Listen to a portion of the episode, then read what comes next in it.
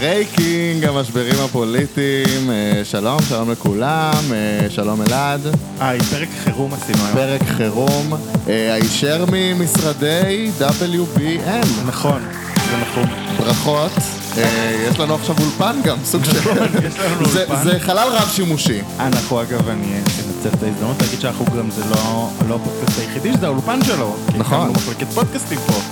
לגמרי. אה, אז אה, בקרוב יש- תצא הודעה רשמית, אבל כן, מוקלטים יש פה עוד איזה... אתה רוצה לתת איזה טיזר? טיזר? אה, לא, כי בקרוב אנחנו נוציא את הכל באופן רשמי, אוקיי. אבל כן, אנחנו מוקלטים פה עוד כמה פודקאסטים, וגם פודקאסטים מוכרים אחרים שמצטרפים למחלקה. ויש לנו מגניב. שני חברי פודקאסט היום. נכון. רוצה להציג את הראשון? הראשון, אגב, הוא האורח הראשון אי פעם בפודקאסט שלנו. בפודקאסט הפוליטי. כן, הוא פתח את הפודקאסט הפוליטי, זה יששכר זלמנוביץ', החרדק הכי לוהט ב- אה, כמה בגוש בקשות. דן והסביבה. כמה בקשות קיבלנו שהוא יחזור. נכון, מלא אנשים, אתה לא מבין, לא, האמת שזה לא טוב להרים לו לאגו, אבל מלא אנשים ביקשו שתחזור. אה, ה- ה- היום לספיישל הפרק הזה ביקשנו אה, במיוחד אה, להיות סבלני ולא לקטוע אנשים כשמדברים. לא, אבל, יששכר אה, כבר בערך כשנה לא עיתונאי, ולכן היום... הוא לא יודע תמשיך כלום. להשפיל, תמשיך לכן- להשפיל. להפך. לכן הוא לא יודע כלום. הוא לא מגיע על תקן עיתונאי עם אה, זה, אלא על תקן פרשן שמכיר היטב את מסדרונות הכנסת, מכיר היטב את הפוליטיקה, מכיר את הנפשות הפועלות ובא לפרשן אותם. מפרשן הישר מספת השן אה, במשרד. ואם כבר מכיר את הנפשות הפועלות, אז אז תציג את האורח השני שלנו הוא גלעד ברון היקר. שלום, שלום, כיף מה להיות. שלומך? אה, גלעד אה, עבד עם אה, כמה וכמה. כמה וכמה חברי כמה כנסת, וכמה. אה, חברי כנסת אה, בכירים בכנסת הזאת וגם הקודמת, תקרא להם בכירים, אתה יכול. עד כמה שחבר כנסת יכול להיות בכיר ועדיין להיקרא רק חבר כנסת, והיום אתה יועץ תקשורת בבן חורין אלכסנדרוביץ'. חד משמעית, אה, חברת ייעוץ התקשורת הגדולה בשוק, וגם... אנחנו. התארחנו שם, התארחנו שם. אירחנו בפודקאסט שרוצה את, לחזור אה, כמה פרקים טל. אחורה, טל כן. אלכסנדרוביץ'. גם שם דיברנו על משברים אחרים. נכון. כן, אוקיי, אז א', קודם כל שלומי טוב, וזה כיף להיות. פעם ראשונה שאני מתארח בפודקאסט, ואני חייב נכון. להגיד שזה מרגש. אני מאזין הדוק, זה פודקאסט מצוין. נכון, שניכם אה, ידידי פודקאסט קרובים אה, מתחילת הדרך. בהחלט ידידי פודקאסט, ידידי המשרד. אה, אני חייב להגיד, אתה יודע, אנחנו מתכנסים היום כי יש איזו סערה. בסדר, אבל א', הסערה הזאת, למי שהסתובב במסדרונות הכנסת וגם יששכר בטח יעיד, היא הייתה קצת צפויה. ג'ידא רינאוי זועבי התנהגה קצת כמו עוף מוזר בכל המהלך של הכנסת הזאת, היו לה הרבה הרבה גליצ'ים, גם עם הממשלה וגם ספציפית בתוך מרצ, והייתה תחושה שיש איזה נטע זר שם בתוך המפלגה שמסתובב ולא יודע בדיוק לאן הולך ומאין הוא בא. נכון, ולהזכיר להזכיר למאזינים שגם הפרק שלנו עם אה, נדב שטראוכלר עסק בפרשייה הקודמת, האחרונה שהייתה איתה. נכון, באמת, זה, היה בזה איזשהו אלמנט שהוא צפוי, וגם צריך להגיד, יש איזושהי כותרת רועשת, אנחנו מתכנסים כאן לפודקאסט חירום, אבל אה, א', שום דבר... אה, ממשי עוד לא קרה, הממשלה עוד לא נפלה. אה, יש כאן ספין תקשורתי, בסדר? היא מושכת לעצמה תשומת לב, היא באה והיא אומרת, חבר'ה, תסתכלו עליי, תראו אותי. גם חלק ממה שהיה מורגש כל הזמן סביב ג'ידא כשהיא הייתה בכנסת, זה שלא רואים אותה, לא מתחשבים בה, לא מקשיבים לה בתור ח"כית עם רצונות, עם, עם צרכים, ו... יש גם עניין עם הח"כים הערבים, הם מקבלים הרבה מאוד מאוד ביקורת מהציבור הערבי, ולאו דווקא אה, דברים שאנחנו בצד היהודי רואים. אז היא עוד מסתובבת עם הביקורת הזאת, מסתובבת, מסתובבת, ואומרת, חבר'ה, תראו אותי, תראו אותי, אה, ויוצרת איזושהי כותרת. עכשיו, האם זה טוב לה פוליטית, אולי אה, גם אתם תרצו להרחיב, בעיניי, לאו דווקא, יכול להיות מאוד שעצם הכותרת הזאת זה גם הסוף הפוליטי שלה. זה תלוי, אנחנו, השאלה אם אנחנו בכלל מבינים מה המטרה הפוליטית שלה. זאת אומרת, אני, תראה, בוא, אני אגיד לך, בהמשך למה שגלעד אומר, שאני יודע שלפני יומיים היא הגיעה אה, למשרדו של אה, ליברמן, למשרד האוצר, היא במשא ומתן מאוד ארוך עם חמד עמאר, שהוא הסגן של ליברמן, על כל מיני הבטחות תקציביות לא גבוהות בכלל, אה, שהיו חלק מדיל שנגחאי. כלומר, אה, היא הייתה אמורה להביא איזה כמה הישגים קטנטנים, לטוס לשנגחאי ולסיים את האירוע הזה. חבילת הפיצויים שהייתה אמורה. לקבל על זה שהיא הצביעה נגד הקואליציה. והיא, נכון. לא קיבלה, היא לא קיבלה. עכשיו, אה, כמו שאומר גלעד, שגם יצא לו לעבוד גם עם חברי כנסת ערבים בכנסת, יש, אנחנו לא לג- לגמרי מכירים את הדינמיקה, כלומר היא לא ביום יום שלנו של מה קורה בחברה הערבית, אבל אירוע כמו המוות של העיתונאית מאל-ג'זירה, אה, וכל ההתלקחות שקורית עכשיו בשטחים, מייצרת לחץ מאוד מאוד גדול לחברי הכנסת הערבים, ואני חושב ואני לא חושב שזה היה מהלך פוליטי חכם בכלל, כן? אה, אבל צריך לזכור שזועבי היא לא פוליטיקאית. היא לא כן. הגיעה מהעולם הפוליטי, היא לא התמודדה בפריימריז, היא לא, היא לא מהעולם הזה, ולכן היא הרבה יותר לחיצה. והאירועים בחברה הערבית, פלוס העובדה שהיא לא קיבלה הישגים ליד, יצרו אה, איזשהו, זאת אומרת, הפכו אותה להיות גורם מאוד מאוד מאוד לחיץ, ולכן היא עשתה את הצעד הזה, אבל זה- לשאלה הפוליטית, זה לא צעד חכם לה, בוודאות, אה, זה צעד על חזור, המצביעים של מרץ לא רוצים את זה, המצביעים בסביבה לא רוצים את זה, לא טוב למרץ. ומרץ בעיניי זה על סף, אה, אני לא אגיד גזר דין מוות, כי כל כך הרבה פעמים הספידו את המפלגה הזאת, אבל ב- ב- בוודאי שזה צעד שיגרום להרבה מאוד מאוד ממצביעי מרץ להגיד שהם לא סומכים יותר על המפלגה הזאת, ולכן היא מעמידה באמת את כל המערך הזה בסכנה מאוד מאוד גבוהה, ומייצרת גם הזדמנויות אחרות במרץ, אבל נרחיב עליהן. זה מאוד מזכיר, אה, איך שתיארת עכשיו, גם את הדברים שלפני חודש אה, אמרנו פה על עידית סילמן, ושהרבה מאוד פעמים אומרים על אה, גם אנשים ממגזרים אחרים, חברי כנסת, שמופעל עליהם לחץ מבית, שהאירוע הזה מאוד משפיע על הסביבה שלהם, ולכן זה, זאת אומרת, יש פה איזושהי כן, אבל תמונת, אני- תמונת ראי. אני רוצה להתחבר דווקא לדברים שגלעד אמר, וזה באמת הדינמיקה שקורית. מה שקורה עם אה, ראינה מזכיר לי מאוד את טל רוסו ממפלגת העבודה, ותיקים שבינינו בטח זוכרים, בחירות אה, מועד א', ולמה אני אומר את זה? כי באמת פגשתי את אה, חברת הכנסת זועבי כמה פעמים במסדרונות הכנסת. אני זוכר את טל רוסו, אני חושב יום אחרי אה, השבעה של הכנסת ה-21, יש מאזינים שלא זוכרים איזה טל רוסו. כן, הם- צעירים שבינינו. אמ, היום אחרי ההשבעה של הכנסת ה-21, נדמה לי, אני יושב במזנון הח"כים, אני זוכר את טל רוסו נכנס, מסתובב בין, אה, בבר, נגיד שריון של גבאי במפלגת העבודה. שירו של אבי גל במפלגת העבודה, תכף נתחבר לדברים שאתה אמרת, אבל כאילו אני מנסה להסביר איפה שהוא מגיע ממעמדו הצבאי, עם הרקורד, הרקורד המאוד מאוד מרשים שלו, ומסתובב בכנסת עם מגש, לוקח אוכל לצלחת, לא מוצא את עצמו בכנסת, ואני שואל אותו, מה אתה אומר? הוא אומר, עד כה סביר. אני חושב שזה היה, אני חושב שזה היה הרגע הממש מושלם שבו אמרתי לעצמי, טוב, אוקיי, האיש הזה ממש לא הולך להתחבר לקונספט של הכנסת, וזה היה מהיר אם יותר... הוא לא אהב את החדר אוכל. לא, זאת אומרת, כאילו, באמת, לפעמים האנשים שמגיעים, זאת אומרת, גם הוא אה, שריון של יושב ראש המפלגה שמנסה להביא איזשהו אה, גוונים אחרים למפלגה, בס- בסיפור של אה, מרץ זה ערבייה למפלגה, סוג של אה, שילוב יהודים וערבים, אצל אבי גבאי ניסיון להביא איזשהו ביטחוניסט לתוך הרשימה, עם אהוד ברק זה פחות עבד. בקיצור, וכולי, הבנתם את, אה, את הקונספט העיקרי של להביא באמת אנשים מבחוץ שלא מכירים את הדינמיקה בכנסת. עכשיו, אפרופו אה, הייעוץ הפוליטי או הייעוץ התקשורתי סביב הדבר שלה. אני חושב שחד משמעית היא לא מרוויחה מזה פוליטית. אם אנחנו מסתכלים על מה שקורה עכשיו עם חברי כנסת פורשים מהקואליציה, או מה באמת אה, הקואליציה מציעה לחברי כנסת שמאיימים בפרישה, היא הייתה יכולה הרבה הרבה הרבה יותר להשפיע עבור החברה הערבית מבתוך מאשר מבחוץ, וגם לקצור את הפרות שלה, התקשורתיים. זאת אומרת, כאילו, באמת עד היום אחר הצהריים לא ידעו מי, היא יכלה להופיע היום במהדורה המרכזית, גם אם הייתה שולחת מכתב שהיא מאיימת בפרישה. בדיוק אותו דבר. נכון.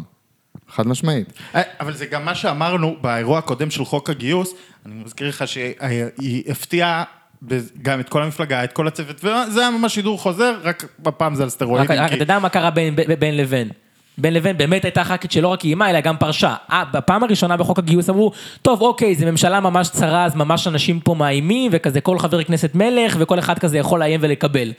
אבל עד שהאירוע הזה לא הפך להיות ממשי, ובקואליציה לא ראו שבאמת יכול להיות כזה דבר, שח"כ קם והולך, הם לא באמת היו רוצים לתת לו את לא, המתנות אבל האלו. מה שאני אומר זה על ההתנהלות האישית שלה, ואתה אומר ההופעה ב-12, כשראינו אותה בפעם הקודמת, אמ, לא מעדכנת את הצוות שלה, לא מעדכנת את הסביבה שלה, עושה את המהלך הזה, ואז...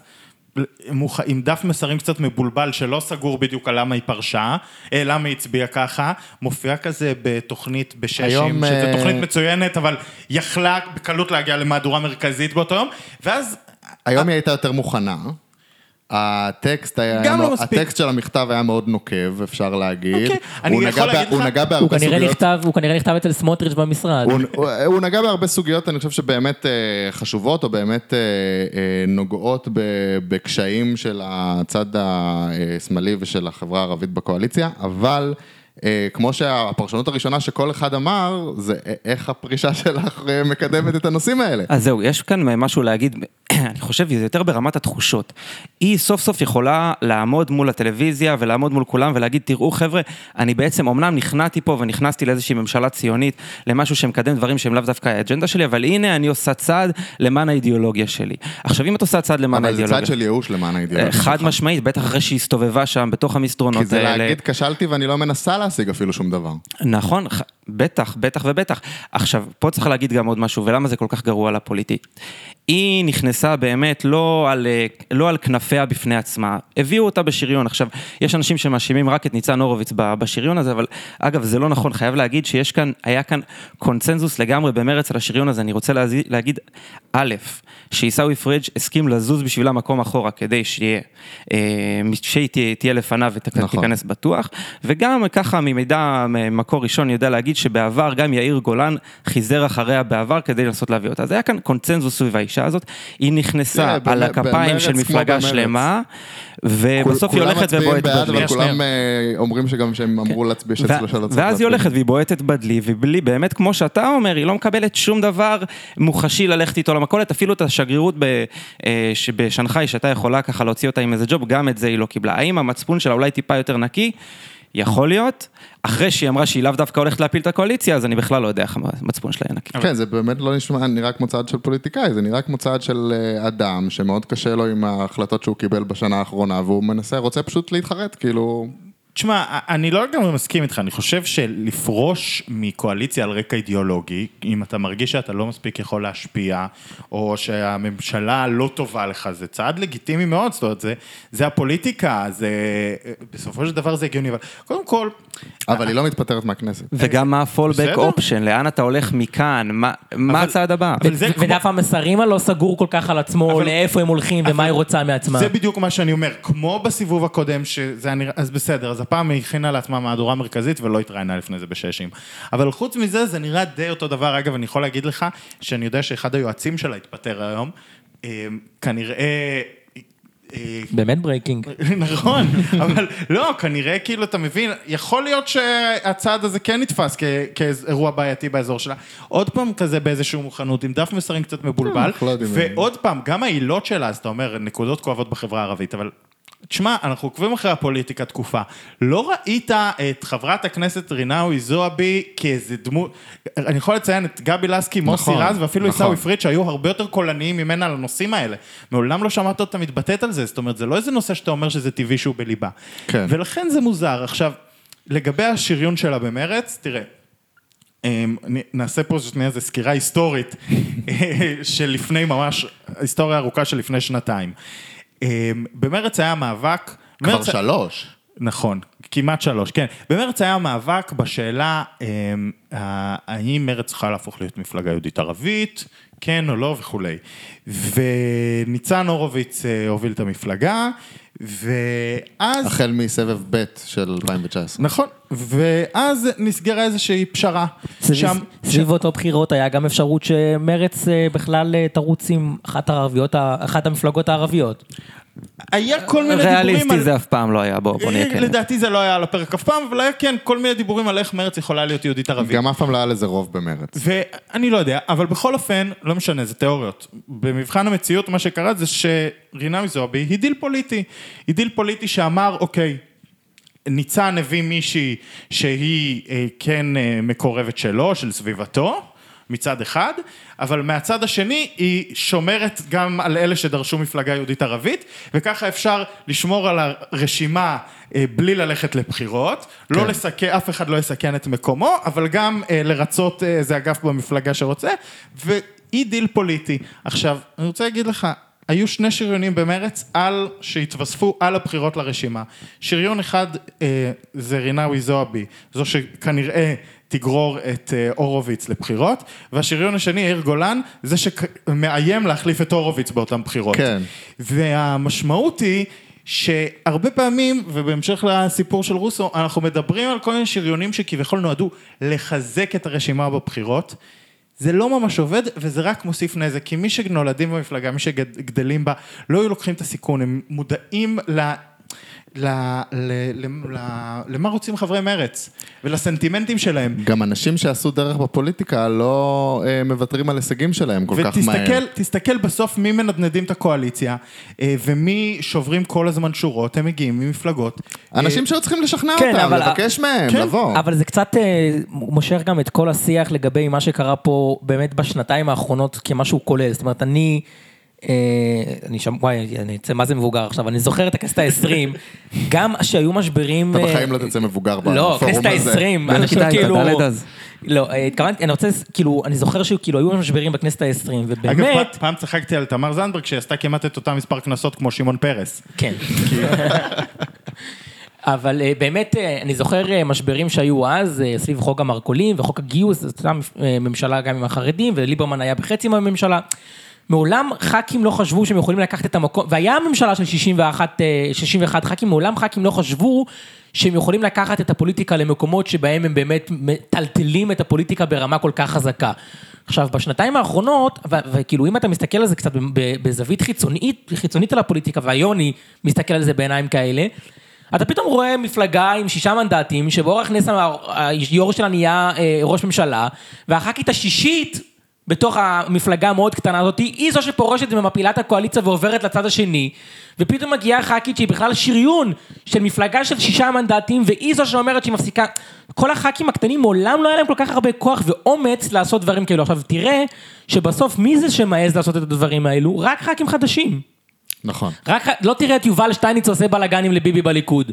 אתה תראה שהאחרונים, אלו שעכשיו נכנסו לכנסת, מגמגמים לו, או דברים, או עידית סילמן שמגמגמת לבנט, שכל כל הכניסה שלה לפוליטיקה אולי הם גם עוד הייתה לא מגומגמת. התמכרו לשררה, יששכר. לא- לא וגם עוד השאלה אם יש להם את ה- בכנסת, הם לא יודעים מה אם יש להם את. האורך רוח להסתכל קדימה ולראות מה הולך לקרות אחר כך. קח את שיקלי, שהוא הראשון שעשה את המהלך הכי גדול, הכי אידיאולוגי, נשאר בכנסת, כן פורש, לא ואיפה פורש. הוא יסיים? בדיוק, איפה הוא יסיים. אה, לייקים בטוויטר יש בשפע, ראיונות בשבע ימים, בטלוויזיה יש בשפע, יהיה להם אכפת מה, מה, מה הדעה שלך. יש עתיד לשיקלי, איזה קונסטלציה פוליטית הוא יצטרך להתחבר אליה אחרי הבחירות האלה כדי להמשיך להיות חוק ח"כ בכנסת, בכנסת לא, הבאה. אחרי שהוא הוכרז כפורש. כן, אבל זה, זה אחרי, שים גם, לב- שים לב גם כמה זמן בנט באמת התעכב עם ההכרזה על שיקלי כפורש. עכשיו כן. בסוף...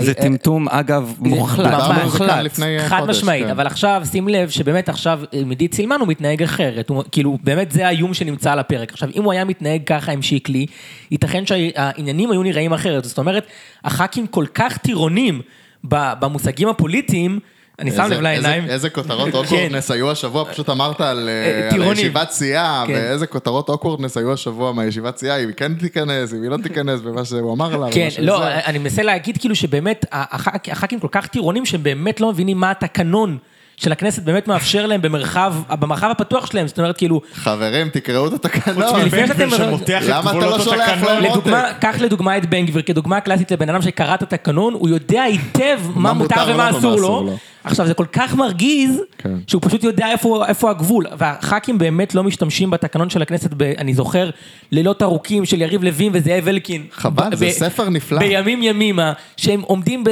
ב, ב, מתחת ל, ליציע העיתונאים ומרפרפים ככה בספר, מחפשים את החוק. מרפרפים. כן, במקום באינטרנט, אבל בספרים לא, גם שלהם. היום זה הרבה יותר קל, יש את זה ב-PDF, אפשר לעשות control F, להכניס כאילו במה שאתה מחפש. באתר נבו. לא, לא, אבל אני, אני, זה באמת נקודה ח- חשובה, באמת הם מחפשים את סעיף 90 א' שמאפשר שאם אחד יצביע הכל ייפול, אין את זה היום, המשחק הפוליטי האמיתי לא קיים, הכל הוא פופוליסטי, אתה מדבר על הכותרות, איפה היא תופיע, מתי היא תופיע, הוא מדבר על העתיד הפוליטי, בסוף יש פה מדינה של, שלא מתנהלת, שפשוט נגררת לבחירות פעם אחרי פעם. אין, יצאת מהכנסת שנה ונהיית... מה זה, אכפת לו מהאזרחים? אני לא מבין, מה קורה שם? בושה אגב, ו- אבל אתה יודע, וחרפה. אם אנחנו כבר בשיעור היסטוריה, בנימה זו, אני רוצה להזכיר, לקחת אותנו כן לבחירות האחרונות, שמרב מיכאלי עומדת בראשות העבודה, ויש עליה לחץ מאוד גדול לשריין את שלח, לשריין את אה, לא יודע מי, להגיד לה שיש לה רשימה לא מוכרת ואפורה, וזה לא יחזיק לה בבחירות. עכשיו, אני רוצה להגיד לכם, ברקע כל מה שאנחנו רואים עכשיו, מפלגת העבודה, יחסית, אפשר כאילו אה, לדבר על מה יוצא לה מזה, אבל יחסית אי של יציבות בתוך הקואליציה הזאת. חד משמעית של לא יציבות. עושה בעיות. והאם אה, אתם חושבים שלצורך העניין, נגיד והיא הייתה נכנסת ומשריינת את שלח שם קוד, כן, לא, לא רוצה ליפול עליו אישית, לשם הבחירות האחרונות. האם היא הייתה מביאה יותר מהשבעה מנדטים שהיא הביאה? כנראה שלא. אז אם רוצה כן, להגיד לך, אז- רוצה להגיד לך שיכול להיות, אה, יכול להיות שזה עניין של שריונים וזה הכל עניין של שליטה פוליטית ואנשים שחושבים אחר כך מה הייתם בפריימריז הבאים והאם מרב מיכאלי תיתן להם את הגב גם בפריימריז הבאים לרוץ, יכול להיות. אני חושב שבמקרה הזה הסיטואציה היא דווקא הפוכה והיא לא אה, קשורה לפוליטיקה אלא למה, למה, לא לפוליטיקה פנימית אלא למה יש לך להציע. למרב מיכאלי יש מה להציע, בסדר, אולי זה לא פונה ל-20, 25, 30 מנדטים כמו שהייתה רוצה, יש לה אג'נדה ברורה, פמיניסטית, ליברלית, שהיא מייצגת אותה בצורה מאוד מאוד ברורה. ומרץ, שעומדת ממול, וככה מתפוררת לנו מול העיניים. למרץ, אני מצטער, אין מה להציע. אתה יודע, פגשתי לפני שבועיים במקרה את, אה, את מוסי רז. אמרתי לו, מוסי, מה המצב? כמה זמן אתה חושב שתחזיקו? במקרה. במקרה ככה, לא נגיד באיזה אירוע. "אה, אה, כמה זמן אתה חושב שתחזיקו? אמר לי, "אה, לא יודע, אמרתי לו, תשמע, אני לדעתי, עם כל הכבוד ואהבה, אני חושב שחודש אחרי שה... שהכנסת חוזרת, אתם uh, מתפרקים. הסתכל עליי ככה, אמרתי לו, שלא תבין אותי לא נכון, ואני באמת באמת מאמין בזה, כל זמן שאתם שם בממשלה, יותר טוב, אני מעדיף אתכם בממשלה עם המושכות מאשר לא. אתם יודעים מה הוא ענה לי? לא, אני בהלם עדיין. הוא ענה לי, כל עוד בן גביר וסמוטריץ' לא שם, אז זה טוב שאנחנו שם. תגיד לי, אתה רציני? אתה מחזיק את המושכות של השלטון, ו- וכל מה שיש לך להגיד זה, הסיבה שזה טוב, זה כי כן. בן גביר וסמוטריץ' לא. ואנחנו אין לך שומעים את משהו זה כל בפני כך הרבה עצמך. פעמים ביום, שומעים את זה כל כך הרבה פעמים ביום מכל אבל הפוליטיקאים גם בשמאל. זה מה שיש לכם לתת, יש לכם לתת את זה שהימין הקיצוני לא יהיה, די, אתם כבר בממשלה, גם עדיין את זה אתם מוכרים. לא נעים. לא, כי... זה- מילא היו עושים מה שלדעתי קצת יותר עושים במפלגת העבודה, אולי ביש עתיד אה, ובמקומות אחרים אה, בקואליציה הזאת של להתמקד במה אפשר להשיג בינתיים בשביל האזרחים, במקום בחירות. אה, בשביל התקציב הבא, בשביל הזה, זאת אומרת זה הזמן להתעסק, במלכוד- להתעסק בדברים האלה, אגב ובמקום ממשיך זה להיות- עדיין מפחידים אותנו מהאלטרנטיבה, במקום למכור לנו שזה נותן לנו משהו. אבל- ממש, וזה גם הדף מסרים, זה מה שהם אומרים את זה בכל מקום. מרץ במלכוד, שלא מאוד באשמתה, אולי באשמתה אפשר לקחת את זה. אבל יופי מוסי על הדבקות בדף מסרים. חד אפשר משמעית, הוא לקחת את אלוף זה אולי בזה. היסטורית, אבל תראה, גם הציוץ היום של הורוביץ, ברקע הסערה, ברקע כל הדברים, הוא אה, אל תלכי, אל תתני יד לזה שממשלת ביבי סמוטריץ' בן גביר תחזור, וזה גם היה המסרים היום של כל הח"כים, לא רק לפני שבועיים. כן. עכשיו, מצד ש... ולמה אני אומר שמרץ במלכוד, והיא רק אל חצי... תחברי לליכוד, על והיא זה, חצי ראיתי כל אשמה, מיני כי כאלה. מה קורה? אני, היה, יש לי פה איזה כזה תזה שאני מסתובב איתה מלא זמן, אגב, אני נראה לי בסוף אתפתה ואשלם על סקר מעצמי רק כדי לבדוק אותה, ששואלת, ולדעתי אם אתם רוצים להשתתף עם אלעד בסקר, לממן לדעתי את הסקר. היא נכונה לשני הצדדים. והשאלה היא כזו, במידה ויש סיפוח והממשלה הזו נשארת לארבע שנים, האם תתמוך בזה כן או לא?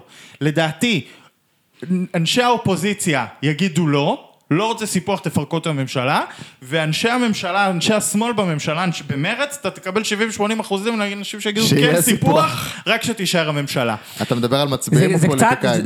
מצביעים, מצביעים. אני חושב שזה את קצת הסקר, יותר, בוא נתערב עליו, כי אני לא מסכים אין לי איתך. בעיה, עכשיו אני רוצה להגיד לך, שסיפרתי את זה לאיזה מישהו במרץ, מישהו ממש במרץ, כאילו עכשיו, דמות, עכשיו אנחנו כבר לא יודעים מי זה. דמות שקשורה מאוד בפועל, הוא אמר לי, אני מסכים עם זה. אני כאילו, אני חושב, כן, כאילו גם במידה של סיפוח אני לא חושב שמרץ צריכה לפרוש. עדיף סיפוח עם בנט מאשר סיפוח עם ביבי. כן, בערך. זה קצת נשמע כמו מצביעי יש עתיד. ואני רוצה להגיד לך שבמצב הזה, מה על מרץ לעשות? אבל, ואני כן מסכים איתך שבמצב כזה, כשהיא הולכת לבחירות, ובטח כשהיא זו שפירקה את הממשלה, ובגלל זה אמרתי שזה על סף גזר דין מוות, ממש אין לה מה לתת לבוחרים, כי על זה היא רצה במשך שנה וחצי, זה היה הקמפיין שלה, תצילו אותנו כדי שביבי לא יעלה, לא כדי שנוכל לעשות את הערכים שלנו, ובסוף היא זו שתפרק את הממשלה, ולכן יש פה, לדעתי, לחץ מאוד מאוד גדול על הורוביץ, שאני... אם אני כאילו הורוביץ, לדעתי זועבי זה כבר באמת, היא אמרה היום לא, שהגיעה אבל- לנקודת האל חזור, אבל צ... בוחן כמה הממשלה הזאת יכולה להחזיק מעמד כדי שהפורש יבוא ממקום אחר. לדעתי אגב, אם אני צריך להמר ולזרוק פה הימור, הממשלה הזאת מחזיקה עוד קצת מעמד, והקובייה דומינו הבאה היא זו שתפיל אותה, והיא תבוא מכיוון אחר, ואם אני מרץ, רק לזה אני אבל, מתכוון. אבל טוב, טוב שהדגשת באמת שאם אתה הורוביץ, כי אני חושב שבאמת הסיפור פה, וזה מתחבר למה שאמרת לפני כן, באמת, הורוביץ הוא הסיפור, או יושב ראש מפלגה, שעמל קשות בפריימריז, והוא מביא שריון מבחוץ, והוא בסוף נופל עם זה. זאת אומרת, וגם זועבי לא תתמודד שוב פעם בפריימריז במרץ, היא כאילו מבחינתה גם ככה באה לאיזה טייק אחד או משהו כזה. הורוביץ לא נבחר בפריימריז. לא, אה, זהו, זה מה שאני אומר. תקדים. לא, אני אומר... בוועידה. נכון, ולכן אני אומר, בסוף כדי... אבל אתה צריך שטח, בשביל שטח אתה עובד קשה. אתה שנים עובד, תראה איך הח"כים בליכוד עכשיו עם, אה, עם חוק אה, ממדים ללימודים מטרטרים אחד מהשני, כי יש להם פריימריז, הם יודעים. ממדים ללימודים. כן, אז, אז, אז הם, לא, הם באמת לא יודעים מה לעשות, יש להם פריימריז, מצד אחד יש להם קהל, מצד שני יש להם את היו"ר מפלגה, זה באמת בעיות של מפלגות דמוקרטיות, שיש להם, אה, מביאים שריונים בחוץ, ח"כים שלא עבדו בשביל הג'וב שלהם, גם השריונים הם תוצר של זה שאין לך מוצר למכור. אז אתה אומר, אני אתפוס פה שם, ואני אתן פה שם, והנה אבל- גנרל, והנה ערבייה, והנה יש לנו רשימה, בואו נצביע אותם אבל הדבר הכי מצחיק, וזה מה שאלעד אמר לפני כן, זה לא מה שהבוחרים רוצים, הבוחרים הלכו לפריימריז, הם בחרו מרצונם החופשי אנשים, אבל ומגיע יו"ר המפלגה. ואומר, אני יש לי משהו עוד יותר טוב. אבל למה נתתי, למה נתתי את מרב מיכאלי כדוגמה עכשיו? כי אני רוצה כן לדבר על, על אירוע שבו, אני חושב שכולנו מסכימים, זה אמנם מאוד תיאורטי, אין דרך לבחון את זה, אבל כולנו מסכימים שלו מרב מיכאלי הייתה משריינת אה, איזה גנרל או לא יודע מי למספר 2, כנראה שמפלגת העבודה הייתה מביאה את אותו מספר מנדטים, פשוט היה לה איזה רינאוי זועבי או איזה טל רוסו או איזה עידית סילמן בפנים. ובסופו של דבר, אני לא חושב שבנט קיבל עוד כמה קולות על שיקלי, אני לא חושב שהוא קיבל עוד קולות על סילמן, אני לא חושב שהוא קיבל... אה, עוד קולות על איזשהו שריון. אנשים הצביעו ימינה בראשות נפתלי בנט, לא, אבל תבדיל אנשים בין, הצביעו תבדיל בין מרצ. מפלגות בלי, בלי פריימריז לבין מפלגות עם פריימריז, יש בזה אבל שינוי. גם העבודה, לא חושב אבל קיבלה חושב- קולות על חשבון, בשביל הח"כים שנבחרו אצלה בפריימריז. אני חושב, וסליחה, שאם נפתלי בנט היה שם מספר 2 בסדר, איילת שקד, כי זה חלק מהדיל הכללי, אבל מספר 3, 4, 5, 6 ו-7, חבורת אלמונים לא מעניינת, בלי שום שלט בארון, ובלי מספר. שום אה, זה, שנאמני, את אשתו, הבן שלו, אחותו וזה, היה מקבל את אותו מספר מנדטים, פשוט עם קואליציה יותר יציבה. כאלה הם היו. האנשים אנו... עובדה המ- שלא. לא, אבל כן, אתה רואה, עמיחי שיקלי, הוא לא היה איזה כוכב סטאר, הצמיר, כאילו, הצניחו אותו לתוך הפוליטיקה, ויום אחרי השבעת הממשלה, הוא הפך להיות, ספציפית בממשלה הזאת הוא לא ממש היה הכל, אבל כאילו, הוא הפך להיות למוציא ומביא, וכל אחד נהיה מלך, בסוף... אתה, אתה יודע, בכחול לבן המיתולוגית הגדולה, אה, מה שהיה בהתחלה חוסן לישראל, אה, הייתה מועמדת דרוזית מצוינת אגב בעיניי. כן, אה, רדיר- כמאל מריח. רדיר מריח, כן. איך היא נבחרה, מספרים לנו, זה סיפור. שזה, שהיה בגוגל, הלכו לעשות חיפוש, כזו דרוזית מוצלחת, כן. ומצאו אותה. עכשיו, היא... בסדר, היה אפשר לצפות במהדורה, אם מי שהיה צופה במהדורה בכאן 11 היה רואה אותה. במשרד כן. כלשהו ברחבי... כן. כן. באזור המרכז. עכשיו, גוגל. איך, אה, ובסופו של דבר, היא זו שלא החזיקה בחוסן, אגב, היא עברה ליש עתיד. בסופו של דבר, רשימת ליהוקי ריאליטי האלה, היא לדעתי לא מביאה קולות, ובמבחן התוצאה היא גם מזיקה. כן, אה, באופן כללי, הסיפור פה הוא אנשים שמביאים אותם לפוליטיקה, והם לא, או שהם לא מתאימים את הפוליטיקה, או שהם מחפשים קיצורי דרך לפוליטיקה. זאת אומרת, הם כן רוצים, יש בהם איזשהו משהו שבוער בהם, אבל הם לא עברו את הטירונות, כן, לא, אבל- העניין. אבל יש לך כאילו, פה שני- צריך לה- צריך לעבור טירונות בפוליטיקה, צריך להתמודד על יו"ר סטודנטים, כאילו נכון, משהו אבל יש לך פה בקטנה. כמה, יש לך פה כמה סוגים, יש לך פה כמה סוגים, יש לך פה באמת, אה, כמו שלדוגמה, קח את אה, עמיחי שיקלי, שכמו שגלעד אמר כאן לפני כן, בסדר, אוקיי, הוא עשה את הפרישה שלו, אה, מקבל את הרעיונות שלו ואת הלייקים שלו בטוויטר, ותמיד אה, הוא יהיה, מה שבנט יגיד, הוא יגיד את הדעה ההפוכה, והוא תמיד יהיה, אה, מה שנקרא, מאוד פופולרי במקום מסוים, אבל העתיד שלו לוט בערפל, אם בכלל קיים. יש לך פוליטיקאים בסגנון אדיר כמאל מריח, שבאמת כאילו לקחה ואמרה, אני הולכת עם האמת, והיא כאילו לא עוזבת ועוברת צעד. יש לך פוליטיקאים כמו... אה, מה זה אה, עוברת צעד? היא עברה בין שני חלקים של מפלגה שהתפצלה. נכון, לא, ולא כאילו- המשיכה כאילו איתה לכנסת כן, הבאה. אבל היא לא כן, המשיכה איתה. נכון. אז כאילו זה חצי קלאץ', ואלון דוידי, אה, ראש עיריית שדרות, שהלך עם בנט, וכזה רגע לפני שהוא נבחר. בינתיים מנית אנשים שעשו את הצעד הוא- הזה בהגינות. לא, אני אומר כאילו, יש כאילו מלא מלא מלא אפשרויות של מלא אנשים שעושים, ויש את עידית סילמן שנשארת, ויש את ראינה זועבי שבכלל לא סגורה על מה היא רוצה לעשות. היא קודם כל הכריזה שהיא פורשת, עכשיו היא תעשה חישוב מסלול כן, מחדש על כאילו- מה היא רוצה לעשות פה. כי מה, היא תפרוש ו... היא אוקיי, יצרה, הם- נוצרה פה בעצם קטגוריה חדשה של אה, ח"כים בכנסת. עד עכשיו היה לנו אופוזיציה וקואליציה, ועכשיו יש לנו אופוזיציה, קואליציה. מלא יחידים, בודדים. וס- וסימן שאלה, איזה גוש אה, סימן שאלה כזה שים לב- באמצע. שים לב כמה סימני שלא מבטיחים שום דבר לאף אחד, לא מבטיחים אם הם יצביעו בהצבעה הזאת, לא מבטיחים אם יצביעו בהצבעה הזאת. כל בוקר הם אה, יקומו, ישימו... אה, רוצה הימור? ישימו אצבע באוויר שנייה, ויחליטו... לפני ההימור. ויחליטו מה מה מתחשק להם להצביע אה, נכון, אבל שים. לב- לא, לא מוכנים להתחייב, זה המשמעות של פרשתי מהקואליציה, אבל אני עוד לא מפילה את הממשלה. אבל זה, זה מתחבר לדברים שאמרתי לפני כן, על, על, על כאילו הפוליטיקה החדשה שכאילו בעצם נוצרה פה, ושים לב מה קורה פה, שים לב עם כמה ח"כים בסימן שאלה אנחנו מגיעים לבחירות הקרובות שיקרו להערכתי בחצי שנה הקרובה. יש לך את שיקלי, ויש לך את סילמן, ויש לך את אה, זועבי, יש לך את הצמד האוזר, את הנדל, שאתה לא יודע באיזה קונסטלציה הם ירוצו, יש לך את ראש הממשלה בעצמו, שאתה לא יודע באיזה קונסטלציה פוליטית הוא ירוץ, ויש לך את סוף הרשימות של הליכוד, שאתה לא יודע מי שם רץ עד הסוף, עם כמויות של בודדים שרצים לבחירות, וכל אלו באו יום לפני הבחירות מאוחדים ברשימה אחת. ואלי אבידר. ואלי אבידר. The one and only, שאגב נצפה אה, עם מסכת קורונה בכנסת אחרי שנגמרה הקורונה. עד אז הוא לא היה בעניין של המסכות, אחרי שנגמרה, זהו, פתאום היה חולה, אמר אני מדביק אותי במסכה. עכשיו זה מתריס, עכשיו פותח זה את זה, מתריס. הנה אני פותח את זה, אה, לא כולם הבינו את הפאנץ', אייטם שאני הבאתי בטוויטר, גלעד צילם.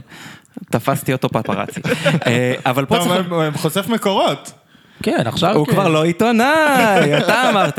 לא, אבל פה אין צריך- אתיקה, אין פה אתיקה. צריך להגיד משהו על הממשלה אנחנו הזאת. שלב אחד ממיד ליפט הדברים של הטלפון של תן לו. להגיד משהו על הממשלה הזאת. הממשלה הזאת לא הייתה ברת קיימא מלכתחילה, בסדר? עצם זה שהחזיקה עד עכשיו, מה זה שנה? זה נס. זה נס באמת. אתה אומר זה ניסוי שלא היה צריך להתנסות בכלל? אני אומר, אני לגמרי מבין למה הלכנו אליה. למספיק, היה, למספיק אנשים היה את האינטרס שביבי לא יהיה בשלטון, וזה התחבר מספיק לאיזושהי קונסטלציה שהיא קונסטלציה על בלימה, מסוגלת להחזיק את נתניהו בחוץ בזמן שהמשפט שלו מתנהל. אבל לחשוב שאיילת שקד רוצה עכשיו להעביר חוק בתור שרת פנים, והיא צריכה להתחשב במה שיש לג'ידא רינאוי זועבי ולאבתיסאם מראענה להגיד, וש, ו, והיא באמת צריכה לעשות את זה, ושהדבר הזה הוא יכול להחזיק לאורך זמן, שבנט כשהוא עושה מהלכים בשטחים, הוא צריך לחשוב אחר כך מה תמר זנדברג תצביע לו בוועדת שרים על הדבר הזה.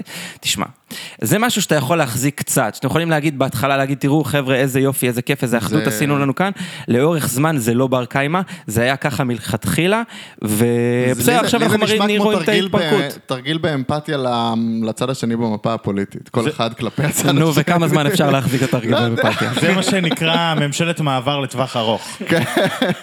אה, אבל... ממשלת מעבר פלוס. אפרופו ממשלת מעבר, תראה, אם אנחנו עכשיו הולכים לבחירות, בנט רץ לבחירות כראש ממשלה, כאילו, לא יודע מה, מה יהיה בסוף אה, הדבר, אבל בוא נגיד שהוא באמת רץ לבחירות כראש ממשלת מעבר. נגיע לפינת ההימורים. בהערכה גסה אה, לא תהיה הכרעה במערכת הבחירות הקרובה, אז נצטרך ללכת לבחירות אה, פעם נוספת. בנט כבר לא יהיה, אם הוא לא יעבור את אחוז החסימה, ראש ממשלת המעבר המעבר. ואנחנו מגיעים, לדעתי אהוד אולמרט היה כזה מצב שהוא לא, ראש ממשלה שלא עבר את אחוז החסימה? אה, לא, לא, אני לא זוכר אירוע כזה של ראש לא היה. ממשלה. אני חושב שלא היה דבר כזה. אגב, היה, אם זה, יש המפלגה תקדים- שלו אחרי, כמה שנים אחרי שהוא יש פרש תקדים לו. חביב בירושלים של ראש עיר שנכנס לכנסת. משה ליאון. כן, שנכנס, שנבחר לראשות העיר, אבל לא קיבל אה, מנדטים במועצה. נכון, כי אה, קיבל את התמיכה של החרדים ולא היה... מה שאני כן רוצה להגיד לכם, זה שאני מעריך, בניגוד להשערות כרגע, לפחות ממה שאני שומע, כמה דברים. דבר ראשון, שהמהלך של אה, זועבי עוד לא נגמר. כלומר, היא, אם אנחנו מדברים על ממשלת מעבר, היא לא מתלהבת מלהכתיר את אה, בנט להיות אה, ראש ממשלת המעבר, והצבעה שלה היום על פיזור הכנסת, משמעותה שבנט הוא ראש ממשלת המעבר. את זה אני לא הבנתי, כי כי- היא- כי זה כי היא בעצם- תהיה גם סילמן. ב- לא, וזה גם מתנגד קצת למה שהיא כתבה במכתב, כי בעצם במכתב היא באה וכותבת ככה, אני אה, אה, נבחרתי כדי לעזור לערבים, הממשלה הזאת חותכת ימינה, אז אני מצביעה, שנייה, אז אני פורשת מה- מהממשלה הזאת ומצביעה בעד פיזור הכנסת, ובעצם בנט יהיה ראש ממשלה ימני בזמן בחירות, והוא- ואם הוא יהיה ראש ממשלת מעבר בזמן בחירות, הוא יהיה אולטרה ימני ויסחוב את כל הממשלה עוד ימינה, עם חשש סביר לאיזה לא מבצע. צבאי בעזה, או אה, מבצע אה, צבאי לא בג'נין, בטוח? סטייל חומת מגן, ואלעד יצטרף פה להערכה שלי לגבי מבצע צבאי. אני אגב חושב שזה גם יכול להגיע עד איראן, אבל מה זה לא בטוח? היום בנט צריך להיות מאוד זהיר ובין הטיפות כי הוא ממשלה. אם הוא בממשלת מעבר וראש ממשלת מעבר, ושמרית מאיר לא לידו. הוא יכול לעשות באמת אה, ככל העולה אבל על כשאתה רוחו. במעבר אתה גם במערכת בחירות. אם לא בזאת אז אתה בבא... בסדר. בסדר גמור, אבל הוא, כל מה שהוא יכול במסגרת יותר תפקידו. מזה, אומרים לך בדיוק זאת הסיבה שהוא כן, הוא יעשה את זה. ירצה לחזק את מעמדו בבחירות האלה והוא יוכל לעשות מהלכים צבאיים. אנחנו רואים כמה בנט אוהב להיות מדינאי. הלך אה, לתווך בין זלנסקי לפוטין ושכח בדרך את רינאוי זועבי ו- ו- וגנץ וסילמן. ואנחנו, כמו שהוא אוהב להיות מדינאי, הוא ירצה להיות גם אה, גנרל. אבל מה שאני רוצה להגיד בסיפור הזה, זה שקודם אמרתי, אם אני הורוביץ, אני מחכה למורד הבא כדי שזה לא ייפול על מרץ, אני חושב שזאת נקודת תורפה שמרץ יכולה לשחק עליה עכשיו, לפחות מול זועבי. אל תהיי זו שנותנת לבנט את ממשלת המעבר, אפילו איזה קמפיין כזה בתוך חברה ערבית. אם אה, שהרי היא אם הורוביץ לחיצה. יצליח לפגוש אותה, שהרי לחיצה. היום היא ברחה מהבית כשהוא היה בדרך נכון, אליה. אבל אמרתי, קמפיין. איזשהו קמפיין ציבורי, אני כן חושב שיש לזה השפעה, ולכן אני חושב שביום רביעי, ואני כן קיבלתי מכל מיני מקורבים אליה ומסביבתה, שהיא לא מתכוונת להצביע בעד פיזור הכנסת ביום רביעי בהצבעה שתביא האופוזיציה, ולכן במצב כזה, הממשלה הזאת יכולה לשרוד עוד קצת. אין לממשלה הזאת עוד הרבה, עשינו פה ספיישל חירום קודם אחרי פרישת סילמן, ואני אמרתי לך, אנחנו נלך לבחירות לא בגלל סילמן, אלא פשוט כן. היא הפילה אבן דומינו ראשונה.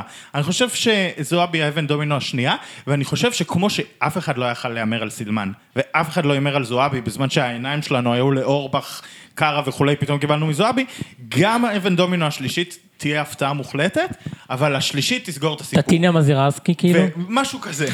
המטרה כרגע תהיה, אה, באופן מאוד מאוד ברור, לא אה, אה, לשמור כאילו על הדבר הזה, ככה לנצל את העובדה שהאופוזיציה לא הומוגנית, אפשר לשחק עם זה, אה, ולחכות עד לעריק הבא. עד עכשיו במושב, בכנס הזה זה עזר להם. נכון, ואני חושב שזה יכול להחזיק, אני חושב שזה יכול להחזיק גם 59, כי צריך לזכור, זה לא בדיוק 59-61, אה, סילמן לא רוצה להצביע עם האופוזיציה כי היא מפחדת אה, לסיים כשיקלי, ואז מתבטל לה השריון בליכוד, כלומר, אם היא מוכרזת פורשת, או מורדת, או איך שלא תקראו לזה, מתבטל לה השריון בליכוד, היא חוששת מזה. אה, זועבי כבר, אנחנו שומעים כל מיני דיווחים שאולי רע"מ תקלוט אותה, ולכן גם על זה היא צריכה לשמור. אם הדיל הזה אה, אה, יקרה, אז זועבי גם לא תרצה להיות פורשת. זה אה, מדהים ש- המשותפת לא תצביע אי אמון בעד הקואליציה, אה, בעד האופוזיציה הנוכחית, כי היא לא תרצה להכתיר את נתניהו. יש עם מה לשרוד, יש עם זה, מה זה לשרוד. מדהים שלמעשה מה שמחזיק את הממשלה הנוכחית שאין לה רוב בכנסת, זה שיש רוב גדול בכנסת נגד הממשלה הקודמת. בדיוק. אה, ומכאן דף המסרים של מרץ, אגב. כן, לחלוטין. אה, יששכר? בבקשה. הילד אוהב ללחוץ על כפתורים. וואו, אתה לא, אתם, הוא שיגע המאזינים אותנו עם לא מבינים הכפתור. מה איזה- עברתי פה. איזה... זו הייתה דגירה, אף תרנגולת לא דרגה- דגרה על ביצה כמו שדגרת על הכפתור הזה עכשיו. טוב, אה, על מה נדבר עכשיו? נדבר על, ה... על האחרים, שכאילו איך זה משפיע עליהם, מעגל שני כזה, מה, שמרית מה מאיר? יקרה איתם. שמרית מאיר עזבה בזמן. אני אתן את השנקל שלי על שמרית מאיר. שמרית מאיר היה, מה עוד היה? היה יום טוב חלפון. כן, אני אתן את השנקל שלי על שמרית מאיר. אני חושב ששמרית מאיר היא באמת, אה, אפרופו מה שמרית שדיברנו, מאיר היועצת, היועצת המדינית של- הבכירה מאוד של בנט. ש- לשעבר, לשעבר. אז אפרופו מה שדיברנו לשעבר על. אה, על מבצע צבאי בעזה או על מהלכים ימניים שבנט ינסה להוציא במהלך הבחירות, אני חושב ששמרית מאיר באמת הבינה מהרגע הראשון, ולהערכתי היא, היא גם צודקת, שבנט באמת כבר לא יהיה עוד פעם בימין. זאת אומרת, באמת האפשרויות שלו לקבל מצביעים מהימין אפסי, אולי אפילו לא קיים. אה, מה שהיא ניסתה בעצם לעשות זה למרכז אותו לכיוון מצביעי יש עתיד, כחול לבן וישראל ביתנו. וזה מה ש... ואז זה חוזל"ש? ולא, ואז בעצם כל, כל מי שהיה במטה, אה, כל הכוורת של, אה, של ראש הממשלה בנט, שזה גנץ צבי ו- ושלום שלמה ו- וכולי וכולי, ועוד שמות טובים ויפים ונע- ונעים שמסתובבים בכוורת של בנט, באמת לא הסכימו עם זה, ובסוף גם ח"כים ברשימה של בנט שעדיין חיים באיזשהו סרט שהם יחזרו באיזשהו יום, אה, לא הסכימו עם דף המסרים הזאת, אבל היא הייתה מאוד ריאלית למציאות הפוליטית. אה, והיא עזבה בשיא, זאת אומרת, היא באמת אמרה, אה, אתם לא מסכימים איתי? אז בבקשה, אתם תצבו עם הספינה הזאת. בהחלט מדויק, אבל כן צריך להגיד, אתה אומר את הכיוון שהיא מושכת אותו אליו, שזה כאילו כיוון מאוד מאוד ממלכתי, והוא נשמע לנו מאוד טוב, צפוף שם. נתת לא. שמות של ארבע מפלגות. ממש. בעוד כשבן אדם בא מבייס, שהוא הרבה יותר ימינה, וגם ראינו את זה עם ה... כל לא, פעם... אבל, הש... אבל, ש... אבל אני חושב שאנשים שהיום, כאילו, לא, מדברים כאילו על אה, מצביעים, אה, מצביעי ימין הכועסים, על זה שנפתלי בנט כאילו הפר את הבטחות הבחירות שלו ונכנס לממשלה. אני חושב שהמצביעים שעדיין נשארו עם נפתלי בנט, ולפי הסקרים ישנם עדיין כאלה, או לפחות, אפילו אם נוריד קצת מהסקרים, עדיין יש איזה שתי מנדטים שמסכימים עדיין עם המהלך של בנט, זה, מס... זה מצביע... אחד מהם זה מתן כהנא לבד. כן, אבל זה מצביעים שכאילו יכלו לשקול הצבעה לכחול לבן. זאת אומרת, הם באמת באמת, באמת נעים על הרצף הזה של בין כחול לבן לימין. אז זה זה באמת, זה base שעדיין אפשר לחפור שם שם קצת. אני אומר, יש לו פוטנציאל שם. base, זה לא לא יודע. base, הוא צריך לבנות את זה מחדש, אני איזשהו חושב מקור. שאחד הדברים שיקרו בתוך אותו base, הוא שהוא פשוט אה, יצטרך אה, למצוא לעצמו איזשהו ראש חץ. ולכן סוגיית ממשלת המעבר היא מאוד מאוד משמעותית.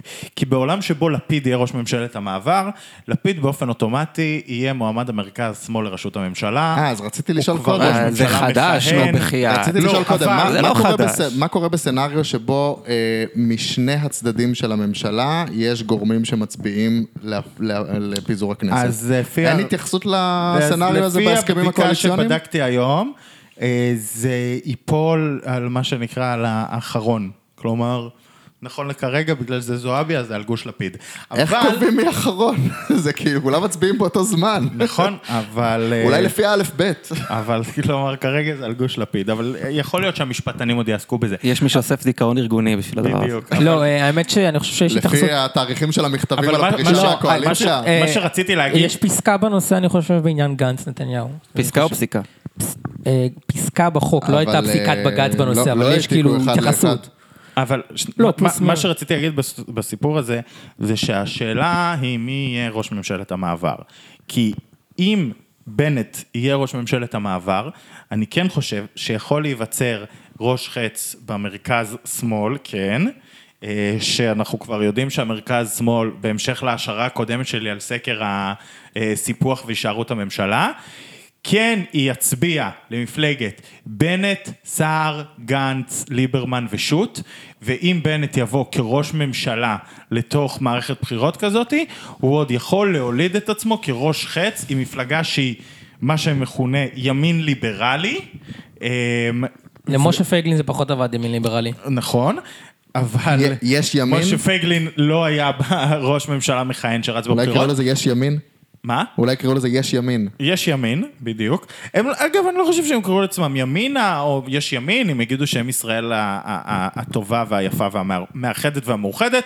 הם יביאו גם so called מרכז שמאל כדי ל- להיראות שהם שומרים על כל, או- כל או- הגוונים. עוד אישה חילוניה חוץ משקד. כמו ש... אבל בדיוק כמו שהיינו מכירים את רשימות המרכז שמאל שהיו מביאות ימנים לקישוט, זה יהיה ממש אותו דבר, רק ה- ה- כ- פשוט או אנשי הגוש... צבא לקישוט. כן, אבל זה היה כמו גנץ שמביא את הנדל והאוזר, כן.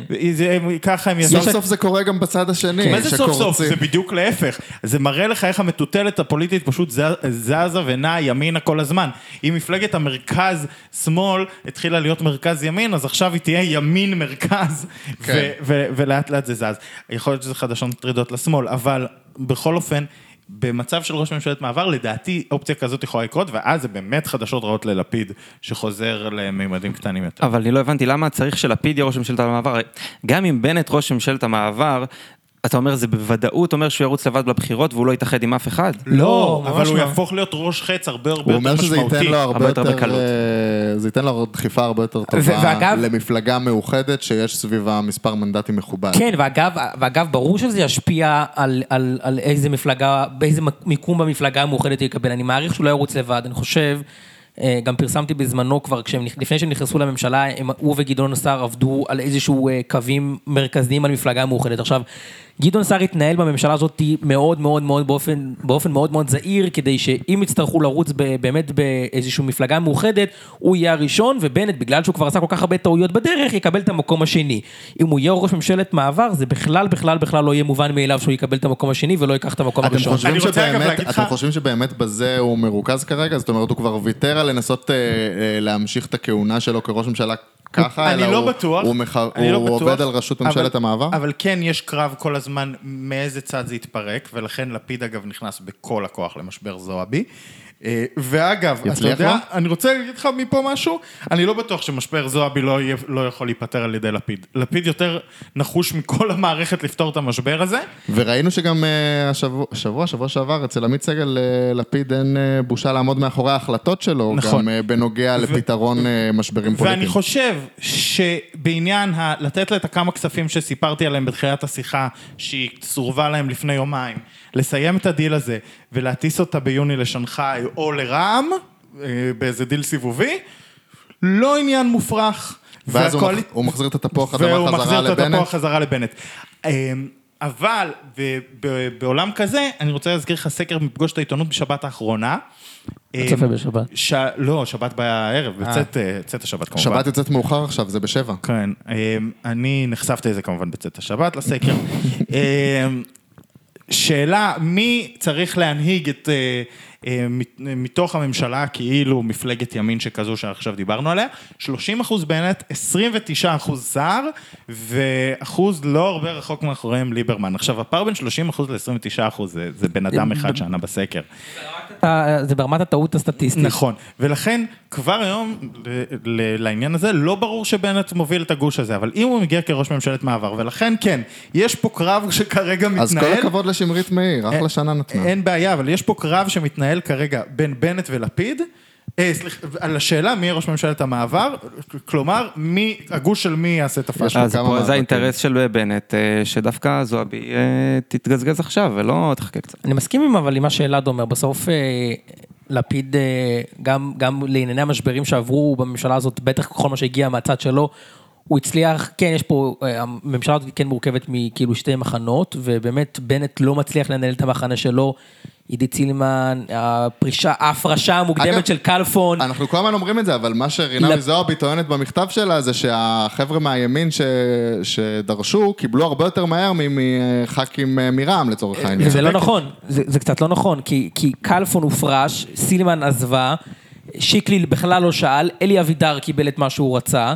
זאת אומרת, לפיד מצליח להחזיק את הצד שלו הרבה יותר מגובש מאשר כן. בנט. אני חושב שבנט מתפזרים לו אנשים. אבל אני- הוא תשמע. נשאר לבד במפלגה שלו. מי- נכון. מי איתו? אבל מי איתו היום? אני רוצה לקחת אותך לציטוט של אה, השר עיסאווי פריג' לפני כמה שבועות בשבת תרבות. שהוא שוב פעם אומר- שבת. הוא אומר, בסדר, אבל... אה, את הציטוטים אתה יכול לקרוא בצאת כן, השבת. דווח בצאת השבת.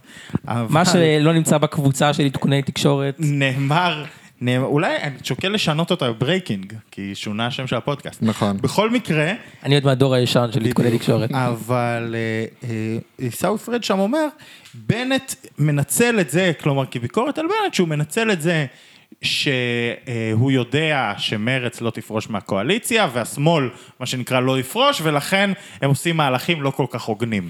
כלומר, אתם יודעים שאין שום סיכוי שנפרוש, אז זה לא יפה מה שאתם עושים לנו. ו, ובהקשר הזה, הימין כן, בהקש... האיומים שלו הרבה יותר אפקטיביים, ובזה זועבי צודקת.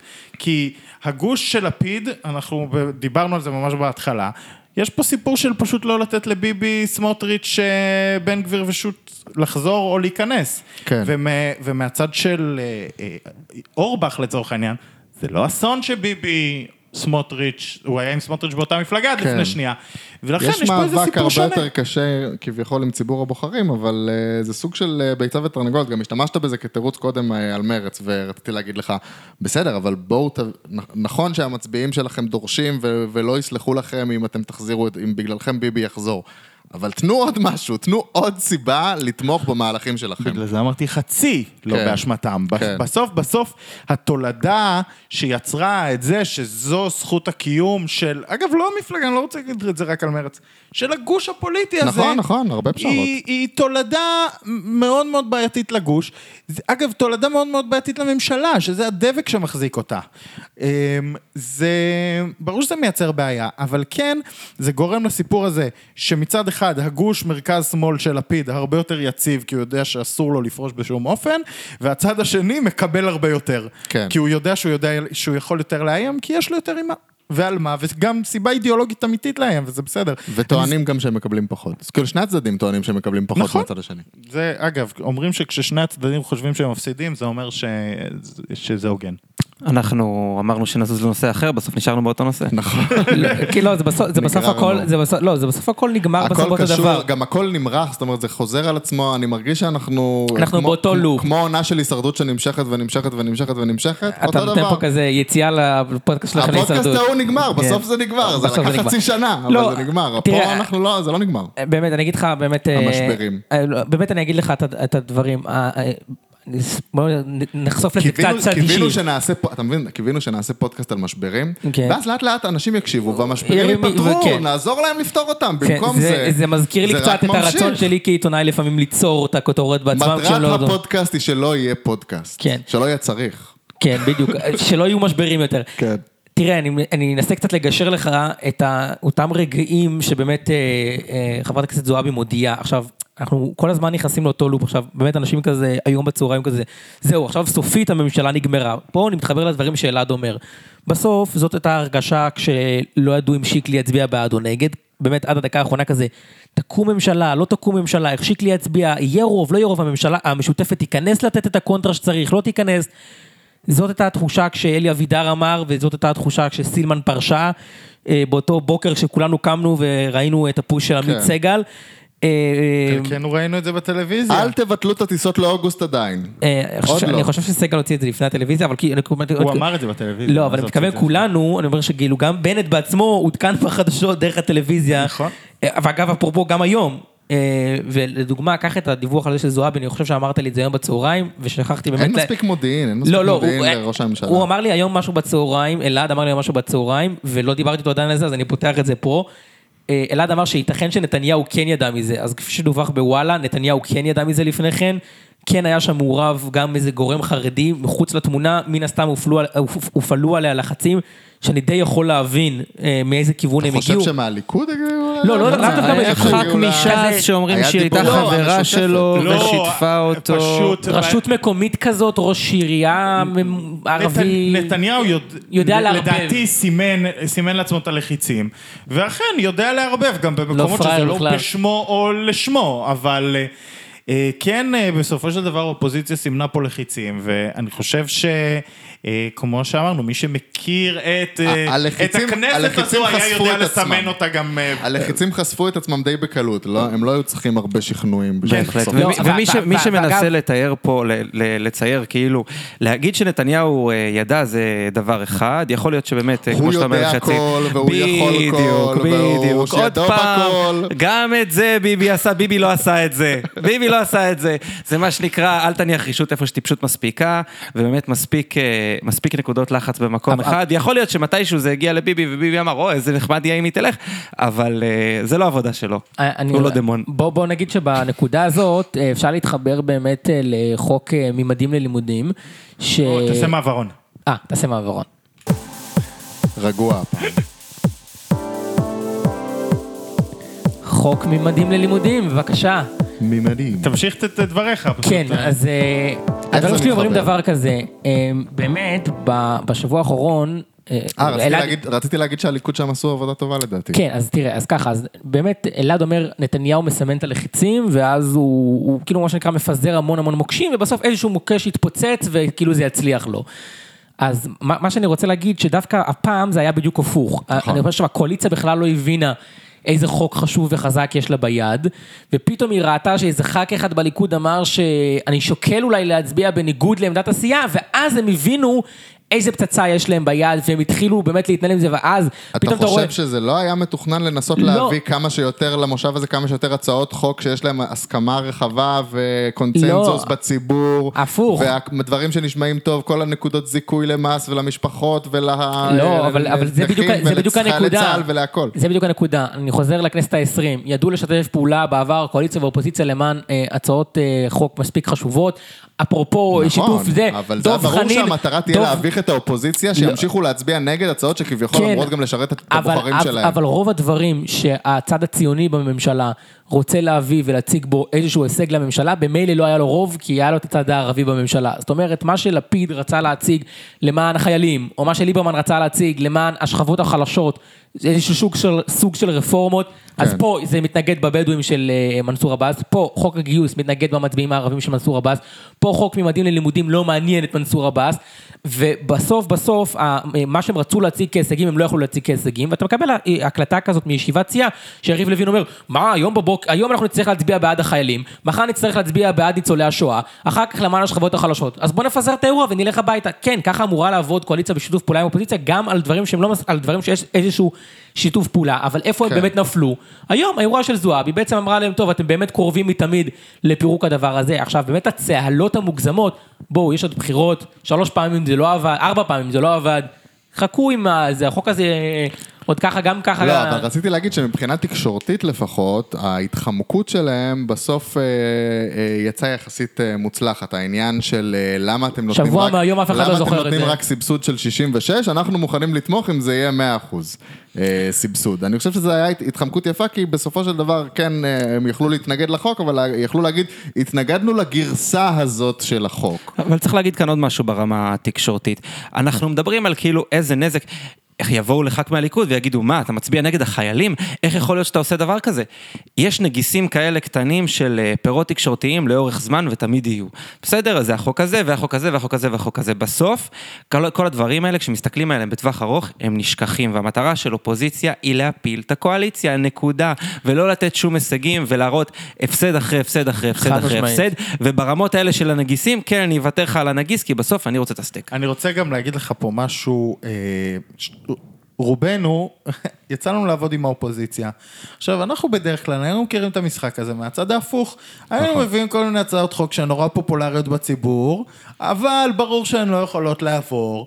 והיינו חושפים את צביעותם של חברי הכנסת שמצביעים נגד תחבורה ציבורית בשבת. כן. רחמנא ליצלן. כן, ב- אנחנו מברכים, אבל אה, וחושפים את צביעותם על כל מיני אה, נושאים כאלה ואחרים, ו, ולמעשה כאילו עסוקים בקמפיין שלם של הנה תראו, ומדי פעם איזה הצעת חוק כזאת הייתה מצליחה לעלות לכותרות, וזה היה ממש עושה שיימינג או לחברי לעבור הכנסת. בטעות, בטרומית. אה, בדרך כלל הן לא היו עוברות. כן. הפוך. אגב, והקואליציה תמיד ידעה לא להיכנע לכל הטרלה של האופוזיציה, כי זה תפקידה של האופוזיציה להטריל. ופה... מתהפכים התפקידים, הקואליציה כן. מנסה להטריל את האופוזיציה על זה שהיא לא מצביעה בעד איזשהו חוק. והדבר המעניין הוא שבסוף יום אחד אותם אנשי הפוזיציה שאתה מדבר עליהם, ש-30 שנה ישבו באופוזיציה, פתאום הם הגיעו לקואליציה, והחוקים שלהם היו כל כך לא מוכנים מבחינת...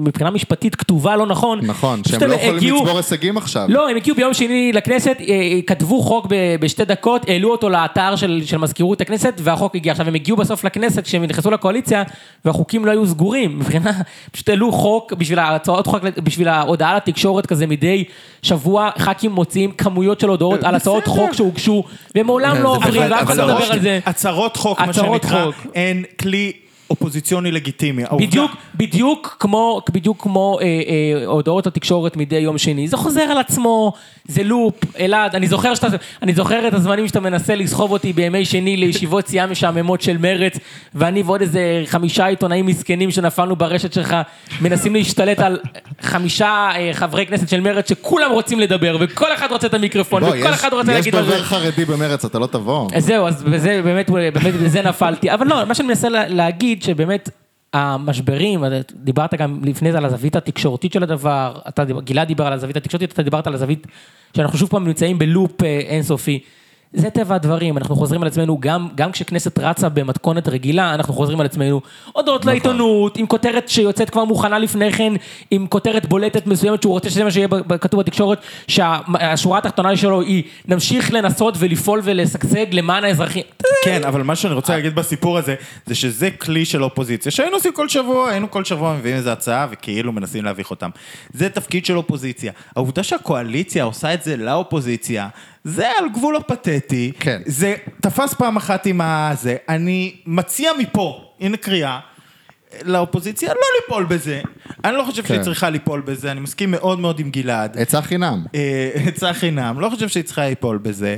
אה, ואני גם יודע, אגיד לך יותר מזה, זו הזדמנות למפולת דווקא לאופוזיציה בתקופה הזאת אם היא תיפול בזה, כי אנחנו כבר שומעים קולות, בצדק, לצורך העניין של הסיעות החרדיות, שאומרות, מה, לכם חשוב החוק הזה של הזה. לנו אבל- חשוב גם דברים. לנו גם חשוב דברים, שאנחנו יכולים להגיע איתם היום להסכמות עם הקואליציה. הרי נכון. הקואליציה מגיעה היום להסכמות עם, ה- עם הסיעות החרדיות על כל מיני חוקים. נכון. תמורת תמיכה מבחוץ. אז מה קרה? רק על החוקים שלכם? ואופוזיציה, אם דיברנו על זה שלאופוזיציה יש היום בעיה שלמרות שכביכול יש לה רוב, הרוב הזה הוא לא הומוגני, היא תמצא את עצמה עוד יותר בבעיה.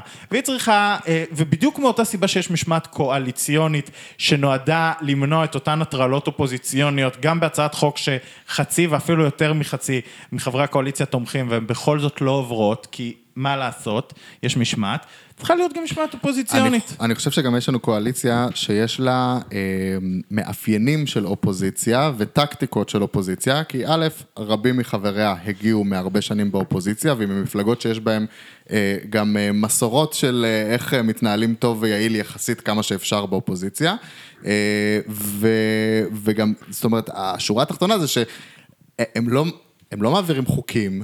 הם לא, כאילו, פעם להיות בקואליציה היה אומר שאתה אה, אה, מצליח להעביר חוקים, לח"כים שלך יש אה, הישגים, יכולים לעשות רשימת מכולת לפריימריז, מה הם הצליחו בכהונה הזאת וכולי, ועכשיו זה לא ככה, כאילו, אתה עושה את אותם מאבקים, מרץ לצורך העניין, או העבודה, או יש עתיד, עושים את אותם מאבקים שהם עשו בתור אופוזיציה, פשוט הם עושים אותם מתוך הקואליציה, עם השותפים שלהם ש- לקואליציה, ש- ולא מצליחים להעביר שום לא דבר. הבינו... וזה המשמעות האמיתית של המשבר הזה, שלא מצליחים לצבור הישגים לקראת הבחירות הבאות. כן, אבל... אבל זה, זה גם מתחבר למה שאמרתי, קודם כל יש פה שני דברים שאני רוצה להגיד. דבר ראשון, שאלעד אה, אמר לי את זה גם בתחילת אה, הקמת הממשלה, שבעצם האופוזיציה לא הבינה שהיא נמצאת בקואליציה. זאת אומרת, אה, ראינו ח"כים, כן, בעיקר מהצד השמאלי של המפה, שחוזרים, פתאום הם מגישים שאילתות נגד שר בממשלה, אבל אתה בממשלה, מה אתה מגיש שאילתה נגד... פשוט תרים אליו טלפון, הוא חבר ממשלה שלך, תרים אליו טלפון, תפתור את העניין, מה אתה מגיש נגדו שאילתה? זה כלי עכשיו... תקשורתי שהם פיתחו באופוזיציה. והם חוזרים על זה, גם כשהם נמצאים כבר בקואליציה, זאת אומרת, אחרי שהם כבר צברו את ההישג נכון, של לא להיות בקואליציה.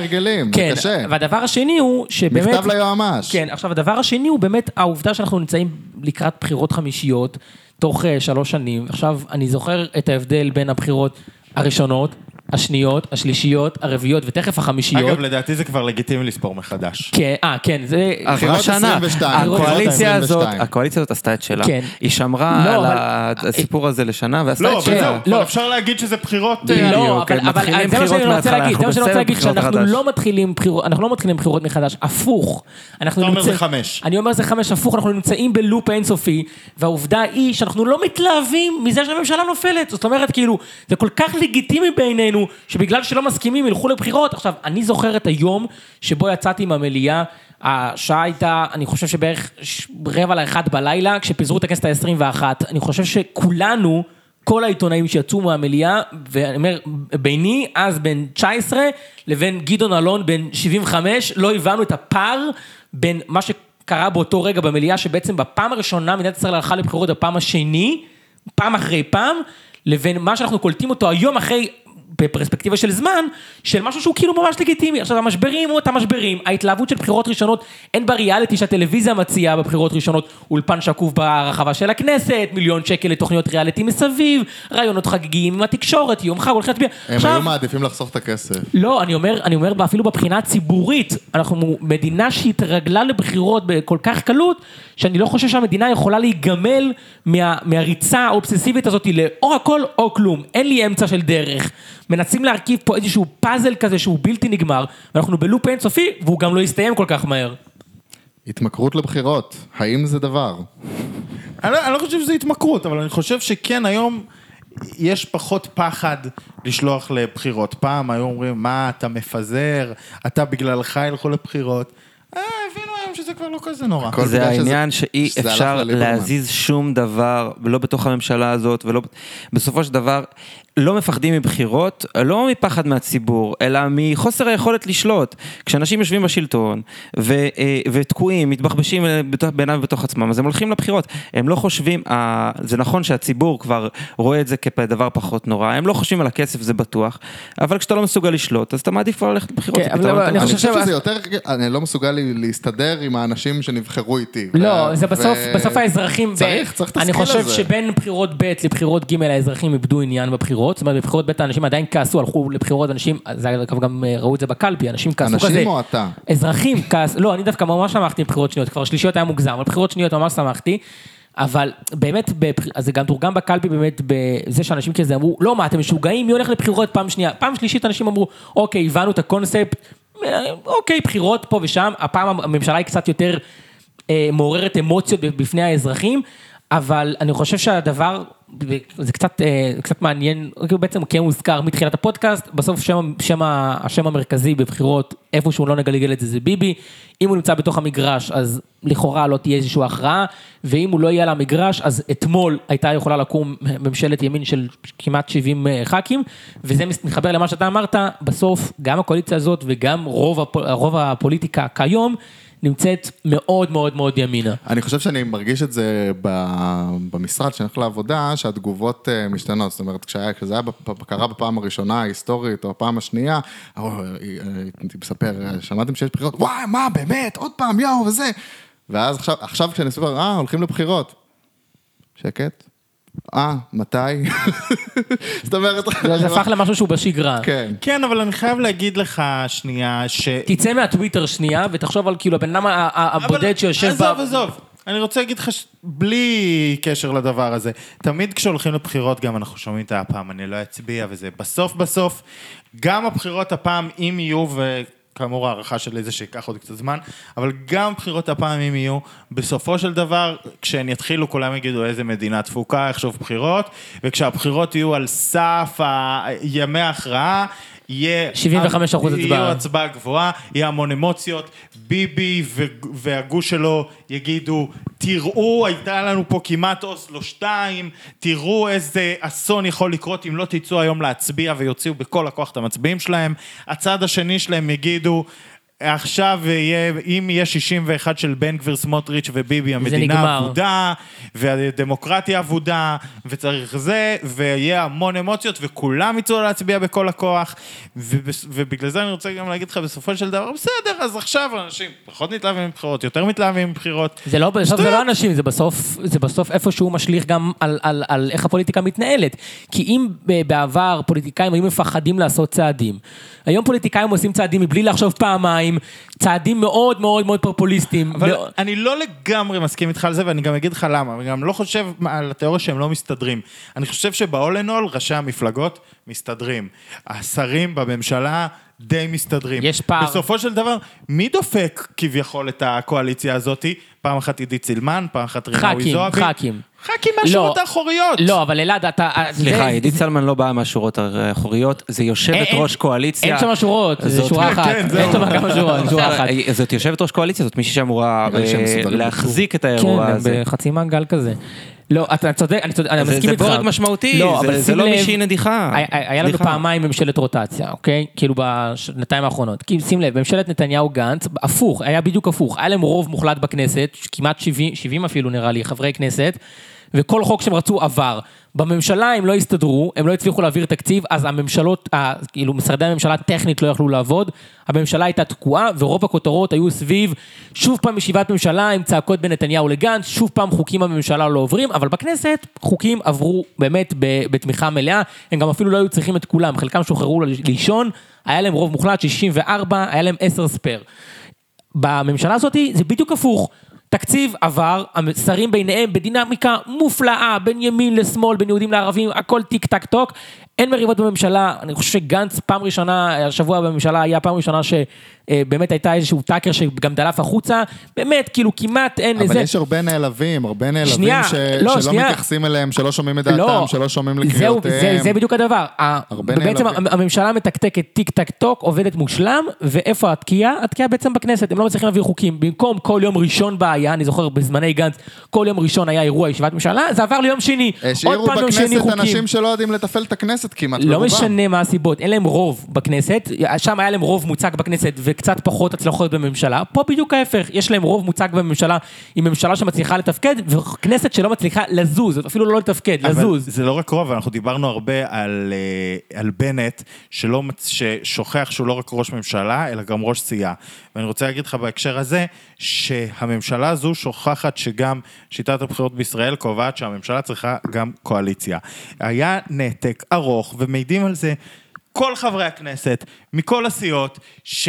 הממשלה היה לה טוב והח"כים סבלו. הח"כים היו צריכים לספוג את ההפגנות על, על, ש, על כל מיני הצבעות שנויות במחלוקת בזמן שבממשלה השרים ישבו בנורבגי בטן גב ופעלו להם במשרדים ועבדו בהרמוניה. אמ, בסופו של דבר היה, היה ניכור בין הממשלה לכנסת. ראש הממשלה שכח שהוא יו"ר סיעה, שהוא גם ראש סיעה, אבל הוא גם שכח שהוא... צריך לתחזק פה קואליציה.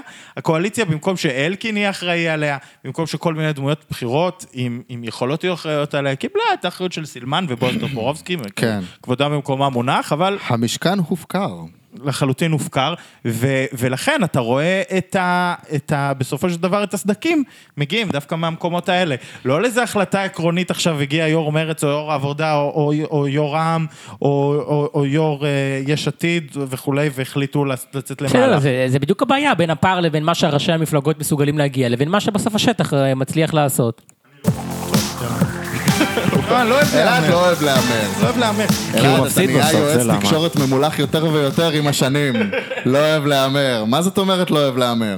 אה, קודם כל יש לי הימור שאני מתלבט אם לתת אותו על אה, גלי האתר פה במיקרופון, אבל התערבתי כבר עם גלעד עליו, ואני חושב שהתערבתי עליו לפני חודשים, שהוא היה נשמע הימור מופרך, ואני חושב שהוא הולך ומתקרב. אני חושב שהסיכויים שלך עלו מ-0.5 רגע, ל... מה- מה ההימור? מה ההימור? 0.9 בהימור הזה. לתת את זה? לתת את זה? אה, בבקשה, תחשוף, תחשוף. אני אמרתי שיאיר גולן הולך להיות יו"ר מרצ הבא לפני חודשים. אני חייב, אה, מה אני זה קשור אבל? אני זה- לא מעניין את הציבור. אמרת הימורים. אמרת הימור, אני חייב להגיד שאלעד מזכיר את ההימור הזה שלו הרבה יותר פעמים מאשר שיועז הנדל מזכיר את המשפט סיבים אופטיים.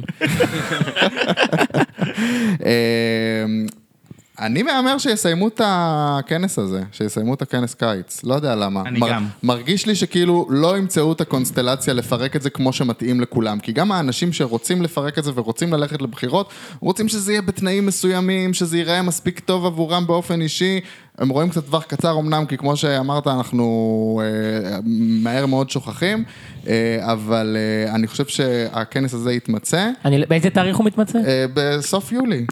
כן, אני חושב שזה עניין, אז אוקיי, אז אני חושב, אני כאילו לא כל כך נמצא בתוך העניינים כדי להגיד, אבל אני חושב שגם זה עניין של חודשיים שלושה כזה. כן, אה, אלא אם כן באמת יהיה לנו עוד איזה עוד פריש- פורש עוד אחד. פרישה כן, עוד גדולה. פרישה אחת. אז אני אהיה פה devil's advocate ואני אגיד ש... זה נגמר. אה, לא. שבוע, שבועיים? אה, לא שבוע? שבועיים, ניתן לזה חודש, אבל חודש גג. תזכרו שצריך גם להעביר שלוש קריאות של הדבר הזה, צריך להסכים על תאריך של הבחירות. צריך לעבור ועדות. בסדר, אז אה, תראה, מהרגע שההצבעה הראשונה שאומרת פיזרנו עוברת, שם אפשר להגיד, זה כן, מתפזר, כן, זה משם זה אין דרך חזרה, ה- משם זה הכדור בין, אה, התחיל... בין אה, 80 ל-100 ימים. אז בסוף בסוף בדיוק. אה, המבחן הוא באמת יום רביעי הקרוב. אם יום רביעי הקרוב... אה, יהיה לנו עוד, יכול להיות שהמבחן אבל הזה יהיו נעבור. עוד ימי רביעי. יהיו לנו יהיו עוד. כל יום הוא יום רביעי, באמת, אם בהתחלה היינו בערימות של אה, פיליבסטרים, אה, אז אה, זה גם מה שיהיה עכשיו. היום רביעי הזה או ההוא שאחריו, תוך כמה שבועות הדבר הזה נופל, אנחנו לא עוברים לעוד בכנס כנס. הזה? בכנס הנוכחי חד משמעית. אלעד? אני הימרתי את זה כבר קודם, אני חושב שזה מחזיק. כנס כי אני קיץ. פשוט חושב שבשביל כל הגורמים האלה, הרבה יותר נוח למצפון שלהם, אולי אני מפנטז, הרבה יותר נוח למצפון שלהם להפיל את הממשלה על התקציב מאשר על כל דבר אחר. אני חושב אגב, מה זה על התקציב? התקציב זה, לפ- לפזר את הכנסת מרץ על התקציב. 2023, יש לזה עוד המון זמן. ואגב, אני אופטימי. מעולה. אה, אגב, יש לי, ההימור שכאילו אני כן רוצה, הוא לא הימור מאוד מדויק, הוא מאוד פלואידי, אבל אני כן מהמר שאבן הדומינו הבאה, מה שיפיל את הממשלה זה לא זועבי, אלא משהו ש... הזוי ברמה שאנחנו לא נוכל לצפות, לא כאילו איזה דמות אה, שהיא אחת מהשמות שעולה לנו היום, אלא... פתאום בנט פורש. כן, משהו לא, אבל זרקת כאילו- פה זה, זה יכול להיות איזה חומת מגן כזה, שהוא מחליט לצאת למבצע, והצד השמאלני יפרוש מהקואליציה, מהלך, אה, הוא יישאר ראש מהלך ממשלת. מעבר. לא, אני חושב שזה, אני חושב שזה די-. אני חושב שזה די כתוב מראש, העניין של המבצע הצבאי, זה באמת תלוי בתאריכים שהם די מתאימים. אה, יו- יופעל עוד לחץ על השמאל כדי שהשמאל יפרוש? כן. סוג של דבר כזה, באמת יום ירושלים כזה, מידרדר קרב כזה, כן. בין לפיד לבנט, איזה גוש פורש. ואני חושב שגוש אה, השמאל חייב- של לפיד יתחיל למשוך שמאלה כדי לעצבן את הימנים, הגוש של הימין של בנט יתחיל למשוך ימינה כדי לעצבן את השמאלנים. אין לנו את שמרית מאיר כדי לאזן, התשובה היא בחירות. כל צד ינסה לגרום לשני להיות זה שיפרוש, והפורש יהיה ממקום בלתי צפוי. זה ההימור המשונה שלי. מצטרף להימור שלך. אני חושב שאנחנו צריכים להפסיק לדבר על פורשים וצריכים יותר לדבר על מצביעים. כמה מצביעים יש בעד פיזור הכנסת? זה כאילו השאלה היחידה אז שמעניינת. לדעתי, לדעתי היום אין 61. אז אני גם חושב שזה קיים גם אני 61. חושב. אני אה, אולי לא. אולי לא, לא. חד משמעית היום אין 61 שיעשו את הדבר הזה, אבל הדבר הזה לא, כל כך לא אם פלואידי. יש, אם מבח- בקרב המצביעים, אם יש רוב בצ- בציבור הישראלי שרוצה ללכת לבחירות. אה. כולם אמרו את ההימור שלהם מי יהיה ראש ממשלת מעבר? אה, אה, זה הימור קשה מדי. אני חושב שלפיד. לפיד. אני גם חושב שלפיד. אני אמשיך להיות דבלס אדבוקט ואלך על בנט, פשוט כי אני, אני באמת, אני אשמח שיאיר לפיד יהיה ראש הממשלה, ובגלל שאני אשמח אני לא רואה את זה קורה. אתה לא שמח, לא מפרגן לו. יש לך התניה כזאת, מה שאני רוצה בפוליטיקה לא קורה בדרך אה, כלל. כן, זה ככה בהיסטוריה. אה, ואנחנו- יששכר, יקירי? אין לי מושג, אני פשוט לא. אמצא. אני רוצה לסיים פה בהכרזה מאוד מאוד חשובה. אתה נותן statement? אה, אני נותן statement. לקראת ההתחממות של זה, אנחנו בקרוב נחזור אה, באופן מלא, יציב, כן. כל שבוע, כמו פעם, כבר יש אולפן, כבר יש מחלקה, כבר בדיוק. יש עורך, כבר יש זה, אנחנו... בקרוב, אבל לא שבוע הבא, אמרת. לא, לא שבוע הבא, אני גם תכף טס, אז אה, ראשון ליולי. זה מפתיע. בוא נסגור ראשון ליולי? טיסה? לא, החוזרים. אה, הפרק הבא, אוקיי. חוזרים, ראשון ליולי, ראשון ליולי חוזרים לעונה חוזרים רגילה? רשמית לעונה רגילה. אם יש בחירות לפני? זאת אומרת, אם יוצאים לו בחירות אני לפני? בחו"ל. אתה בחו"ל. טוב, ראשון חוזרים- ליולי. חוזרים רשמית לעונה רגילה. אמ, נעשה, אולי ניתן עוד איזה ספיישל חד פעמי, אבל כן. זה, זה, מאז כל שבוע. אז פשוט, אתם רואים את הפעמון למעלה בספוטיפיי או באפל כן. פודקאסט, איפה שזה לא יהיה, תסמנו. כמו ששמתם לב, גם הפסקנו למספר את הפרקים. זה לא משנה. נכון. מתי שאנחנו באים, תבואו. כדי שתוכלו לבוא כל שבוע ותוכלו לקבל התראה על הפרק. אז אם אתם רוצים לדעת מראש כמה כן. שיותר דברים על מה שיקרה בפוליטיקה, תמשיכו להאזין לפודקאסט. אה, היה ממש ממש כיף, תודה רבה גלעד, תודה רבה יששכר, תודה רבה... אה, לנועם. לנועם, תודה רבה ל-WBN על האירוח אה, במשרדים שלכם. תודה רבה. ללוקה על העריכה. איזה יפה פה, משהו. לוקה, לוקה על העריכה, אה, אה, חופית על עיצוב הלוגו. נכון. זה- אף פעם לא הודינו לה על זה. הנה בשידור. הזדמנות. הנה הזדמנות. אה, וזהו, נתראה. תהיו בקשר. יאללה ביי. ביי.